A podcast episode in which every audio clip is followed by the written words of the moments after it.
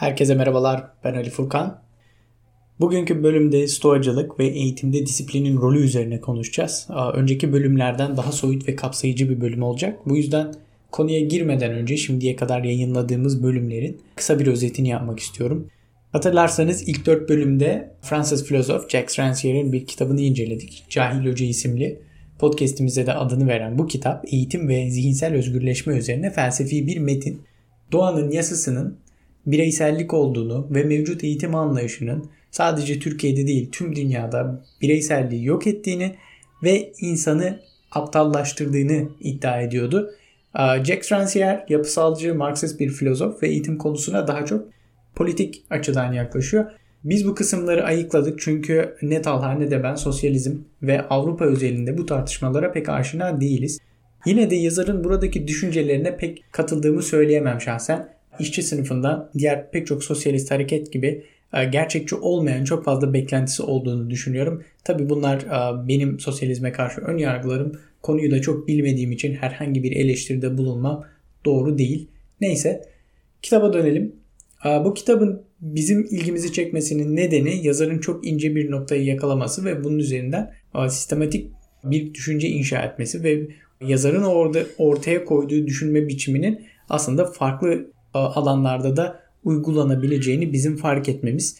Yazarın yakaladığı nokta eğitimde bireyselleşmenin önemi ve sonuçları üzerine. Bu basit bulgu üzerinden ortaya koyduğu eğitim düşüncesi ise oldukça farklı bir düşünce, hatta biraz radikal bulunabilir. Biz de onun yöntemini kullanarak Türkiye özelinde ve genelde eğitim düşüncesini yeniden ele almaya çalışıyoruz. Podcast bölümleri daha çok devam eden bir çalışmanın ara ürünleri gibi ilerleyen zamanlarda umuyoruz ki bunları düzgün bir biçimde derleyip toparlayabilelim. Biraz önce dediğim gibi ilk dört bölümde Cahil Hoca kitabını konuşmuştuk. Sonraki bölümlerde mantık ilmini, sanatı, öğrenmenin seviyelerini ve aşamalarını, beyin plastisitesini, oyun ve romanın eğitimdeki rolünü, insanın çok gönüllülüğünü, tembelliği olan eğilimimizi, dopaminin motivasyonumuza etkisini, son dönemde ortaya atılan çok ilginç bir teori olan bin beyin teorisini, toplumdaki yetenek yanılgısını ve otodidakt kavramlarını ele aldık. Bu bölümlerde Cahil Hoca kitabında kullanılan bakış açısıyla biz bu konuları incelemeye çalıştık ve mümkün mertebe düşüncelerimizde güncel bulgularla, bilimsel çalışmalarla destekledik. Yazarın düşüncesine katılmadığımız nokta, ki yazarı bence eğitim konusunda radikal düşünceye sahip birisi olarak nitelendirmemiz için temel sebep şu: yazarın felsefesi çok fazla sonuç odaklı ve sonuçlar üzerinden çok ağır eleştiriler yapıyor.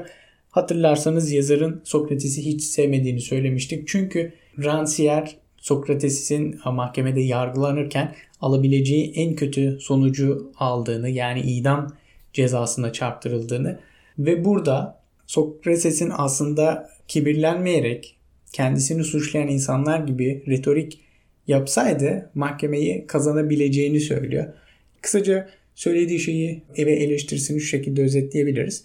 Neden sana mahkemede retorik yapan insanları alt edemedin? Çünkü sen onların seviyesine inemeyecek kadar kibirlisin. Kısacası düşmanlarınla yeterince çarpışmayıp kaybettin. Aslında retorik de diğer diller gibi bir dildir. O da akıl dışı olmasına rağmen zekanın bir ürünüdür. Rancière bunu diyerek tüm idealist siyasetçilere de göndermede bulunuyor. Bu yüzden de biz Rancière'in felsefesinin çok fazla sonuç odaklı olduğunu düşünüyoruz. Bu aslında bir konuda sizden daha iyi olan birinin var olmasının, yani sizden daha fazla beceriye sahip olan birisinin var olmasının sadece sizin suçunuz olduğu anlamına geliyor Rancière'in bu eleştirisi. Bu sert tutum çevresel faktörleri de bir yandan tamamen ihmal ediyor. Ve isteyen istediği şeyi öğrenir, öğrenmek için her zaman imkan vardır gibi bir söylemde bulunuyor. Ve burada bireyin suçu, kendisinden daha iyi, daha becerikli bir kişinin olmasının tek nedenini yine bireye bağlıyor. Ve bireyin buradaki suçunun da tembellik olduğunu söylüyor. Yazarın sert olması aslında anlatmak istediği şeyi daha iyi anlaşılmasını sağlıyor. Bunu söylemeliyim önce. Yani bu kadar sert olmamış olsa Cahil Hoca kitabını okuduğum zaman ilgimi çeker miydi? Çok emin değilim. Hatta Rancière sırf bu yüzden böyle düşünmese bile kitabı sert yazmış da olabilir. Böyle bir şey yaptıysa şayet kitabın felsefesiyle de tutarlı olurdu. Biz bu sert bakış açısını Stoa felsefesinden ilham alarak biraz yumuşattık. Burada bireyin sistem karşısında nasıl tutum takınması gerektiğini konuşacağız. Ama Stoacı bir tutum, tutum takınabilmek için neden disiplinli bir yaşam tarzına ihtiyacımız olduğunu konuşacağız. Şimdi Stoacılıktan bahsedelim. Stoacılığı diğer pek çok felsefi düşünceden ayıran en önemli özelliği pratik ile daha çok ilgilenmesidir. Stoacılar hatta felsefeyi üçe ayırır. Fizik, mantık ve ahlak diye. Derler ki fizik ve mantık daha iyi ahlak felsefesi yapabilmek için vardır. Bu yüzden bireyin yaşantısı ile de doğrudan alakalı bir felsefe. Stoacılık ile alakalı pek çok kaynak taradım ama bunlar içerisinde benim benim için en faydalısı Bilkent Üniversitesi Felsefe Bölümü öğretim üyesi olan Tufan Kıymaz'ın Mutluluk Hayatın Dirençsiz Akışı'dır kitabı oldu. Stoa felsefesiyle oldukça uyumlu olarak kısa ve yoğun bir anlatıma sahip bir kitap. Konu uzatılmamış ve gayet sade bir dille anlatılmış. Bu yüzden ben de çok kolay bir biçimde referans olarak kullanabildiğim kitabı. Stoacılığın kurucusu olan Kıbrıslı Zenon'a göre doğa, Zeus ya da evren olarak adlandırılan şeyler aynı şeylerdir. Evren ise özünde iyidir. Bu yüzden evrenin nedensellik sürecine teslim olmak erdemli bir davranıştır. Bu aynı zamanda doğaya uygun olarak yaşamak olarak da nitelendirilebilir bu davranış. Zenon'un Stoa felsefesi panteist bir evren anlayışından ortaya çıkıyor ama bu panteist evren anlayışı felsefenin özünü oluşturan şey değil. Felsefenin özünü oluşturan unsur insanın hayattaki amacını erdemli yaşamak olması gerektiğini söylemesidir. Diğer tüm amaçlar insanı kötü yapabilir. Mesela çok para kazanmak isteyen bir kişi bunu yapabilmek adına pek çok kötülük yapabilir. Tabii bu biraz bariz bir örnek oldu ama Stoacılar şunu da söylüyor. İnsanlara yardım etmeyi hedefleyen bir kişi dahi bu uğurda başka kötülükler yapmak durumunda kalabilir. O zaman insan ne yapmalıdır? Hayatın amacının ne olmalıdır o kişinin? Stoacılar diyor ki bir bireyin hayattaki amacı erdemli yaşamak olmalıdır. Çünkü erdemli yaşamayı hedefleyen bir kişi asla kötü olamaz. Bu yüzden de hayattaki amacımız, tek gayemiz erdemli yaşamak olmalıdır. Panteizm düşüncesini Stoa felsefesinden çıkarırsak neden doğaya uygun yaşamamız gereksin gibi bir soru gelebilir. Bu durumda erdemi tekrar tanımlamak gerekiyor. Mesela Roma sonrası dönemde Hristiyanlar evreni Hristiyan tanrısı ile değiştirip Hristiyan ahlakını da erdemin yerine koyarak Stoa felsefesinin farklı bir biçimini ortaya çıkarmışlar. Doğa ile uyumlu yaşamak kısmı ise sadece akılcı bir davranış olduğu için Stoacılığın bir parçası olmuş her zaman. Bunun için panteist bir evreni kabul edilmesi gerekmiyor. Şöyle ki eğer bir şey, bir olay sizin kontrolünüzde değilse o konuda endişelenmeniz gereksizdir. Kontrolünüzde değilse yapmanız gereken şey yapabileceğiniz seçimlere odaklanmak ve bunlar içerisinde erdemli olanı seçmektir. Eğer kontrolünüzde ise endişelenmeniz yine gereksizdir. Çünkü bu durumda akıl size çabalamanızı ve sonuç almanızı söyler. Yani sizin kontrolünüzde olan şeyin endişe yaratması anlamsızdır. Şimdi burada şöyle bir soru gelebilir. Genellikle hayattaki pek çok konuda çabalasak da çabalamasak da sonuç alıp alamayacağımızı bilmiyoruz. O zaman ne yapmalıyız? Bu durumda Stoacılar size şunu söyler. Akılcı olan şey elinizden geleni yapmanız ve sonucu evrene ya da Tanrı'ya bırakmanızdır. Bu son kısmı biraz erdemi nasıl tanımladığınıza bağlı olarak değişebilir.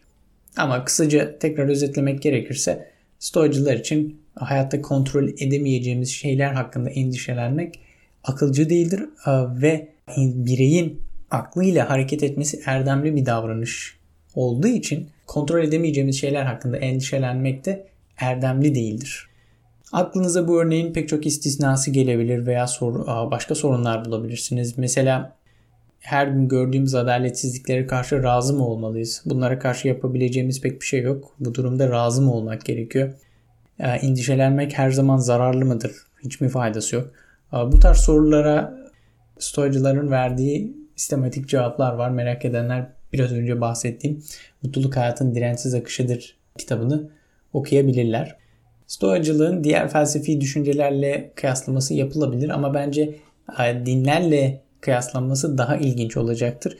Biraz önce ifade ettiğim gibi Stoacılık aslında bir ahlak felsefesi, daha doğrusu ahlak felsefesiyle daha çok ilgilenen bir felsefi düşünce olduğu için din, dinleri ilgilendiği sorunlar, dinlerin ilgilendiği mevzularla birbirine daha çok benziyor. Biraz önce ifade etmiştim yine, Hristiyanlar antik Yunan Stoa felsefesinin panteist evren anlayışı yerine Hristiyan tanrısı koyarak farklı bir stoacılık anlayışı geliştirmişler. Bu çok radikal bir dönüşüm değil. Çünkü stoacılık dinlerle oldukça uyumlu görünüyor. Hatta dinlerin stoa felsefesi için daha güçlü bir zemin oluşturduğu bile iddia edilebilir. Çünkü dinler bir anlamda erdemi tan- tanımlamak konusunda stoa felsefesine yardımcı olabilirler. Bunun dışında stoa düşüncelerinin yansımalarını, daha doğrusu bir benzerini Taoizm'de görmek mümkün. Taoizm akış ile uyumlu yaşamayı öğütleyen bir felsefe. Bu, bu ifade yine aslında biraz doğa ile uyumlu yaşamak, stoacılığın doğa ile uyumlu yaşamak söylemine de oldukça benziyor. Diğer yandan stoacılık İslam'da tevekkül kavramı ile karşılaştırılabilir. Tevekkül bir kimsenin kendisini Allah'a teslim etmesi, rızkında ve işlerinde Allah'ı kefil bilip sadece ona güvenmesidir.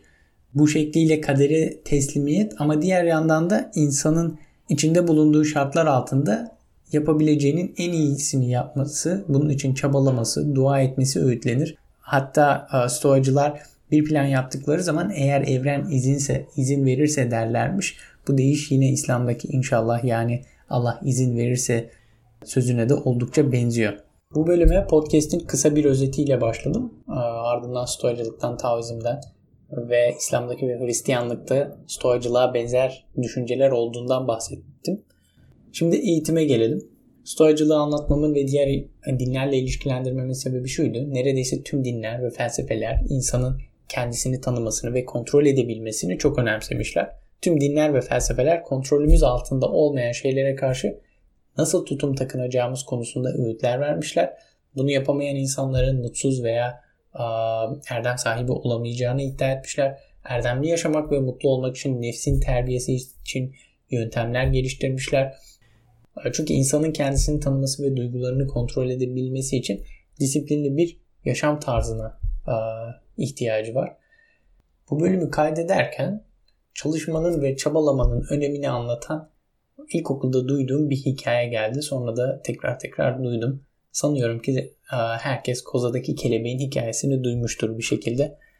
Hikaye kısaca şöyle. Bir gün bir adam ormanda gezerken kozasından çıkmaya çalışan bir kelebek görüyor ve iyi niyetiyle kelebeğe yardım etmek istiyor. Kozasını açıyor, kelebek içinden çıkıyor ama kelebek uçamıyor. Adam iyi niyetli bir şekilde kelebeğe yardım etmek istemişti ama bilmediği nokta kelebeğin kozadan çıkmak için çabalaması, bedenindeki sıvının kanatlarına gitmesini ve bu sayede doğru zamanda kozasından çıktığında uçabilmesini sağlayacaktı. Yani bu anlamda adamın iyi niyeti kelebeğin hayatına mal oluyor. Kelebeğe büyük kötülük yapmış oluyor. Bence bu basit hikaye bizim şu anda eğitimde yaşadığımız en büyük sorunu çok güzel bir biçimde ifade ediyor. Günümüz eğitim sisteminde her geçen gün disiplin tırnak içinde özgürlük ile değiştiriliyor. Bunu tırnak içinde söyledim birazdan çünkü özgürlüğün iki farklı tanımını yapacağız. Ve bence öğrencinin kötü davranışta bulunduğu zaman cezalandırılması, karşılıksız iyilikler yapmaya alışması, sınıfını ve okulunu bizzat kendisinin temizlemesi, yeterince ders çalışmadığı zaman sınıfta kalması ve okul dışında kendi harçlığını çıkarmak için haftada bir gün veya ayda birkaç gün çalışması. Bu basit görünen şeylerin değeri çok anlaşılmıyor ama bunlar insanın disiplinli olmasına ve olgunlaşmasına büyük katkıda bulunuyor aslında ve biz bunları her geçen gün kaybediyoruz. Çocukluk ve gençlik döneminde kendisinin duygularını tanıyamamış olmak, sorumluluk sahibi olmayı öğrenememek hayata geriden başlamamıza neden oluyor. Ve eğitim ve öğretimdeki ilk gayelerimizden birisi aslında bu olmalıyken biz her gün öğrencilere daha da fazla konforlu bir alan sürüyoruz. Biraz önceki hikayede nasıl adam kelebeğe yardım etmek için onun kozasından açtığı zaman kelebeğin çabalamasına fırsat verememişse biz de çocuklara ve gençlere çabalayarak hayata hazırlanmalarına bu anlamda engel oluyoruz. Şimdi bu biraz kendimizle çelişki gibi duruyor. Zihinsel özgürleşmeyi savunan bir podcast çalışmasında öğrencilerin şu anda sahip olduğu özgürlüğü ve disiplinsizliği neden eleştiriyoruz?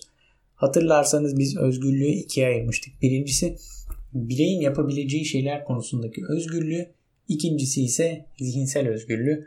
Mevcut sistemde öğrenciler yapabilecekleri konusunda çok fazla özgürlüğe ama çok az sorumluluğa sahipler. Diğer yandan zihinsel olarak da e, her zaman bir rehberleri var. Yapabilecekleri şeyleri anlatan birileri var ve bu anlamda da zihinsel olarak özgür değiller. Bir kafesi sokuyoruz. Öğrenciler işte ders alıyor. Yeni bir sınıfa başlıyor. Atıyorum a, matematik dersi oluyor ve bu kafesin içerisinde öğrencilerin bu kafesten nasıl çıkabilecekleri konusunda bir rehberleri var. Yani kim var? Öğretmen var. Öğretmenin o dersi anlatmasının bir tarzı var. Ve öğrencinin sınıfta dersini öğrenmesine çok fazla önem veriyoruz.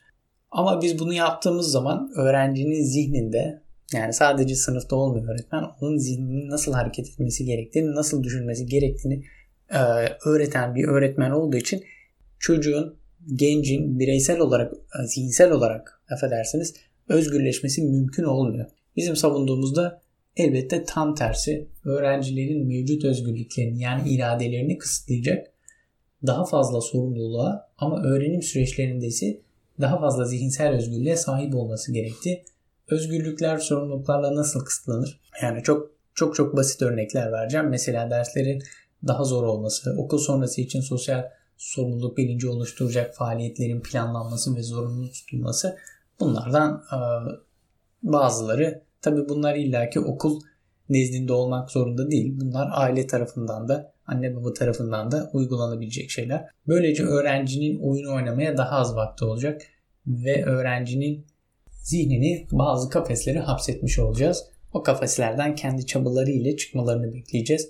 Mesela çok çalışırsa sınıf atlayabilme imkanı olabilir ya da üniversite sınavına lisenin son iki yılı girebilsin ya da seçmeli dersleri için gerçekten seçim yapabilsin veyahut derslere katılmadan sınavlarını verebilme imkanı olsun gibi gibi. Kısaca biz öğrencinin girebileceği kafeslerin konusunda kendisine özgürlük tanınması gerektiğini ve kafeste kendi başına mücadele etmesi gerektiğini söylüyoruz. Kafes onun sorumluluk alanı ve orada özgür kalmalı ve özgür olduğunun idrakine varmalı. Diğer yandan mevcut eğitim anlayışında bu kafesler çok zayıf. Kafesten çıkmak çok kolay ve öğrencilerin zihni yeterince yorulmuyor. Bu da yetmezmiş gibi kafesten çıkabilmek için öğrenciler kendilerini muktedir görmüyor. Çünkü bir kafese hapsedildikleri zaman her zaman yanı başlarında birisi, bir öğretmen, bir hoca olduğu için kendilerini kendi başlarına bunu yapmaya a, muktedir görmüyorlar. Bu yüzden sürekli yardımına ihtiyaçları varmış düşüncesiyle büyüyerek bağımlı bir zihinsel durum içerisinde yetişiyorlar. Metafor ile daha fazla kafa karıştırmadan gerçek dünyaya dönelim. Önceki bölümlerde kullandığımız dil örneği üzerinden gidebiliriz yine. Lisene bitene kadar anaokulu saymazsak on iki sene boyunca okula gidiyoruz.